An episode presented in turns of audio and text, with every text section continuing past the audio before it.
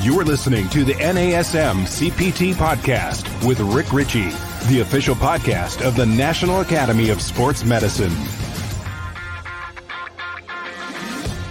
Hey, y'all, and welcome to the NASM CPT podcast. My name is Rick Richey, and today we're going to talk about movement. We're going to talk about physical activity. We're going to talk about what seems to be a random number of 150 minutes per week of physical activity. And we have these guidelines. They're guidelines from uh, a lot of different government agencies, but this one in particular is the Physical Activity Guidelines for Americans, the second edition put out by the NIH or the National Institutes of Health. And we've talked about some of these general guidelines, but I want to discuss just for a moment where these guidelines come from. So let's talk about guidelines for adults. So these are this is usually a population we're going to be working with, and we had uh, a podcast, I guess, several weeks ago, maybe months, that talked about guidelines for children, the guidelines for adults, guidelines for older adults. But we're just going to go kind of key guidelines for adults based off the NIH. But then I want to talk about where this came from. I want to talk about the science behind it, where it was drawn. So, the guidelines say that adults should move more and sit less throughout the day. Some physical activity is better than none. Adults who sit less and do any amount of moderate, vigorous physical activity gain some health benefits. So, that's the first tenet under the overview of guidelines under the, the NIH here. And now we start to get into some numbers. And it says for substantial health benefits, adults should do at least 150 minutes. That's two hours and 30 minutes to 300 minutes, five hours a week of moderate intensity, or 75 minutes of um, vigorous intensity. And that could go up to 150 minutes of vigorous intensity, aerobic physical activity or the equivalent. And then it talks about the additional health benefits that are gained by engaging physical activity beyond the equivalent of 300 minutes of moderate intensity physical activity. So you get more the more you do, the more benefits you get when you do even longer. If you do more than five hours a week, it's going to be even more beneficial. And adults should do muscle strengthening activities of moderate to greater intensity that involve all major muscle groups on two or more days a week as these activities provide additional health benefits. All right. So, what's the breakdown here? The breakdown is we're looking for at least 150 minutes per week of physical activity, moderate to vigorous intensity physical activity. So now let's start talking about what that looks like. And then we'll get into the vigorous activity and we'll talk about some of the fitness aspects of it when it comes to resistance training as well. But before we do, I just want to put this quote out there by Dr. Ruth Petersen. And she was the former director of the CDC's Division of Nutrition, Physical Activity, and Obesity. And this is a quote from Dr. Petersen. It says, If you could package physical activity into a pill, it would be the most effective drug on the market. Now, I'm talking to a bunch of fitness professionals in this podcast, so I don't need to tell you that. But you may need to talk to your clients about that. And the reason that I want to bring this up is we talk about 150 minutes of physical activity every week. But if our clients are coming and working out with us for an hour a week or even two hours a week, what are they doing when they're not with us? And I think that's what drove me to talk about this. And if, I mean, months ago, we had Fabio Comana on, and he talked about NEAT, non exercise activity thermogenesis, the amount of calories we burn, the activity that we have, the daily movements that we engage in.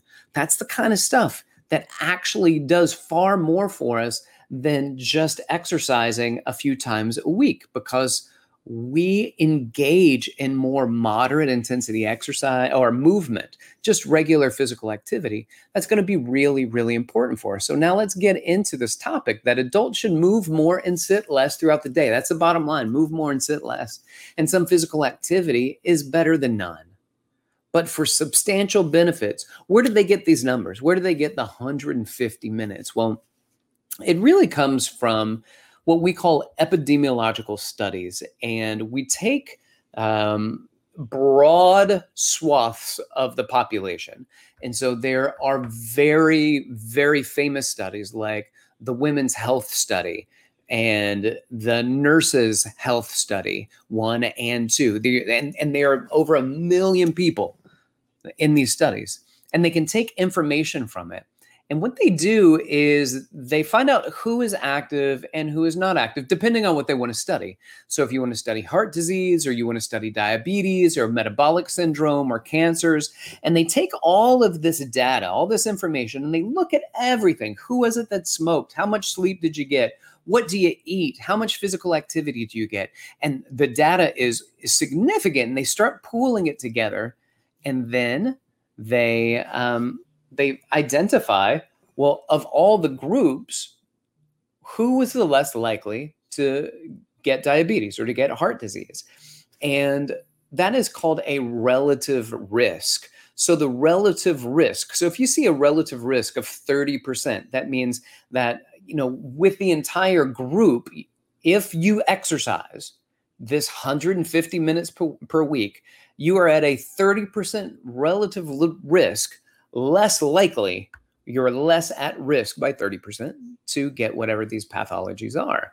So that's where the numbers come from. They get this relative risk of uh, of ailments of pathology based off this 150 minutes to uh, of moderate intensity exercise each week. So we want to look at what that means the 2 hours and 30 minutes all the way up to to five hours a week of moderate intensity exercise. Well, we can talk about that. We keep saying that, but what is moderate intensity exercise? Well, moderate intensity exercise is something that we refer to in as METs. So it's three to six METs. And an example of a three to six MET activity would be a brisk walk, playing doubles tennis, raking the yard. So it's not that intense. So to be able to get 150 minutes or even the five hours that they recommend is not challenging, but it doesn't mean it's easy. And what I mean by that is that walking for five hours a week or the 150 minutes a week at a brisk pace or raking or doubles tennis, then, uh, you know, riding a bike on a flat surface um, at a moderate intensity, all of those things, they're not they're not challenging necessarily. What is difficult is finding a way to make that happen. That's where the difficulty lies. And then as fitness professionals, sometimes we look at it and we say, oh, well, you've trained with me a couple times a week. And we don't direct people to what they should do outside of their time with us. And if folks are looking for actual health benefits, and you are not coaching them on what they should be doing outside of the time that they spend with you, you're doing a wild disservice to them. And you don't have to say, here, write out your program and this is everything that you're supposed to do. We just need to push them towards that 150 minutes of physical activity. And then they do their two days a week, most likely, with you doing resistance training if they're training twice a week and then they might get some vigorous activity exercise. And it says that vigorous intensity activity is six METs or above. And that could be going for a jog or a run or carrying heavy groceries, going upstairs, shoveling snow, working out with your personal trainer, strenuous fitness classes, send your folks to classes. Anyway, many adults don't engage in really much intense physical activity at all. And that is, first of all, it, it's harder, yes, but it takes far less time. So you could do that for 75 minutes to 150 minutes a week versus 150 minutes to 300 minutes a week. All right, we're saying minutes a lot. I'm sorry, I don't want to lose anybody. But there are additional benefits, health benefits that come from doing more, those 300 minutes, the five hours a week or more, just of physical activity. One of the other things that their researcher named Tudor-Locke and uh, Schuna, they talked about some activities that are very important that we tend to take for granted as well, which is walk more, sit less, and exercise. And their goal is, yeah, they like the 150 minutes of walking, brisk walking specifically, as a non exercise physical activity. So that's not really exercise, it is non exercise physical activity. And they said they put out some really clear rules based off the research they pulled together that the step count should be more than 7,500 steps a day. I know 10,000 is out there and 10,000 is more than 7,500. So, yes, I like that one if you can do it. 7,500 should be the goal here based on the research. And then avoid the um, taking less than 5,000 steps a day that are slow, right? Like, I'm going to pick up the pace a bit. So 3,000 of those steps should be at greater than or equal to 100 steps per minute. And then just move more in general. Interrupt your sitting with movement. There's a lot of sitting that takes place. So they're saying, and their information, I like it a lot. Sit more is number one. So avoid taking less than 5,000 steps a day and limit the prolonged seating bout, sitting bouts. They say to exercise, which is greater than 3,000 steps a day at more than 100 steps per minute. And then they say to walk more, take more than 7,500 steps daily, and that'll get you toward those step goals, those goals of trying to get your steps in, but also get your moderate intensity physical activity. And we talk about physical activity. Usually you hear us, we talk about exercise. But physical activity outside of the realm of exercise is vitally important for overall health and wellness. So, what are more exercise activities that would be moderate intensity? Well, that could be walking to class, walking for pleasure, walking your dog, walking down the stairs or on a hill. Can do uh, race walking, but slower, less than five miles per hour using crutches, hiking, roller skating, bicycling five to nine miles per hour on flat terrain, some aerobic dancing, and water aerobics, all examples. Well, what about the, the vigorous intensity physical activity? Well, it's going to be the more than six METs. So that's going to take your race walking and aerobic walking five miles per hour or more, jogging or running, wheeling a wheelchair, walking and climbing briskly up a hill, backpacking, mountain climbing, rock climbing, rappelling, roller skating, bicycling more than 10 miles per hour, up terrain, stationary bike with vigorous effort. All of this comes from the general physical activities defined by the level intensity by the CDC and the ACSM guidelines. These are all great examples of what it is that we can do to move more and to sit less to hit those numbers. And again, where do those numbers come from? The 150 minutes a week of moderate intensity exercise? Epidemiological studies that show that people who walk that amount have significantly decreased their relative risk for heart disease, diabetes, cancers, so on and so forth. And all the research takes that they take the same studies, but the oncologist researchers will do that specifically for cancer. And the cardiology researchers will do that specifically for heart disease. And same with the, the endocrinologists who do that for diabetes.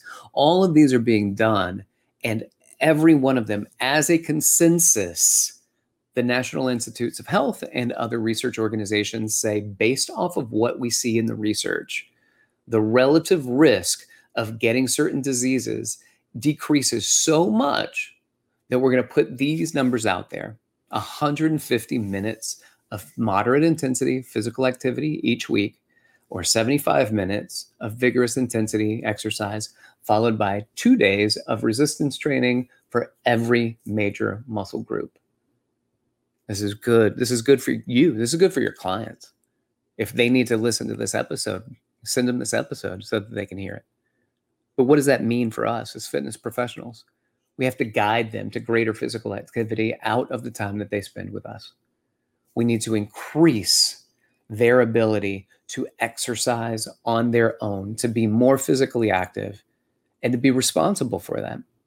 Now, what you can do, you can be there to be a sounding block, hear where they're coming from, make sure they're staying on top of it, perhaps hold them accountable. But you have to be there for them to guide them because otherwise they think, well, if all I do is work out with my trainer once or twice a week, that's enough. And in many instances, it's not enough. And in most instances, the more you do, the better you do. And there is some research that does talk about overtraining and doing too much and that is not the population we're talking to. It's not who we're going after. That's not where i'm trying to draw information from today as i'm saying oh you should do 300 minutes of exercise a week or more and you get more and more benefits up to a point but that point is probably not what our clients are reaching so we don't look at this. I'm not pulling research to be like, oh, okay, what's the data for people who are doing the multiple hundred mile bike rides and running marathons weekly? So that's that's not who we're looking at. We're looking at general population, working with who you're working with.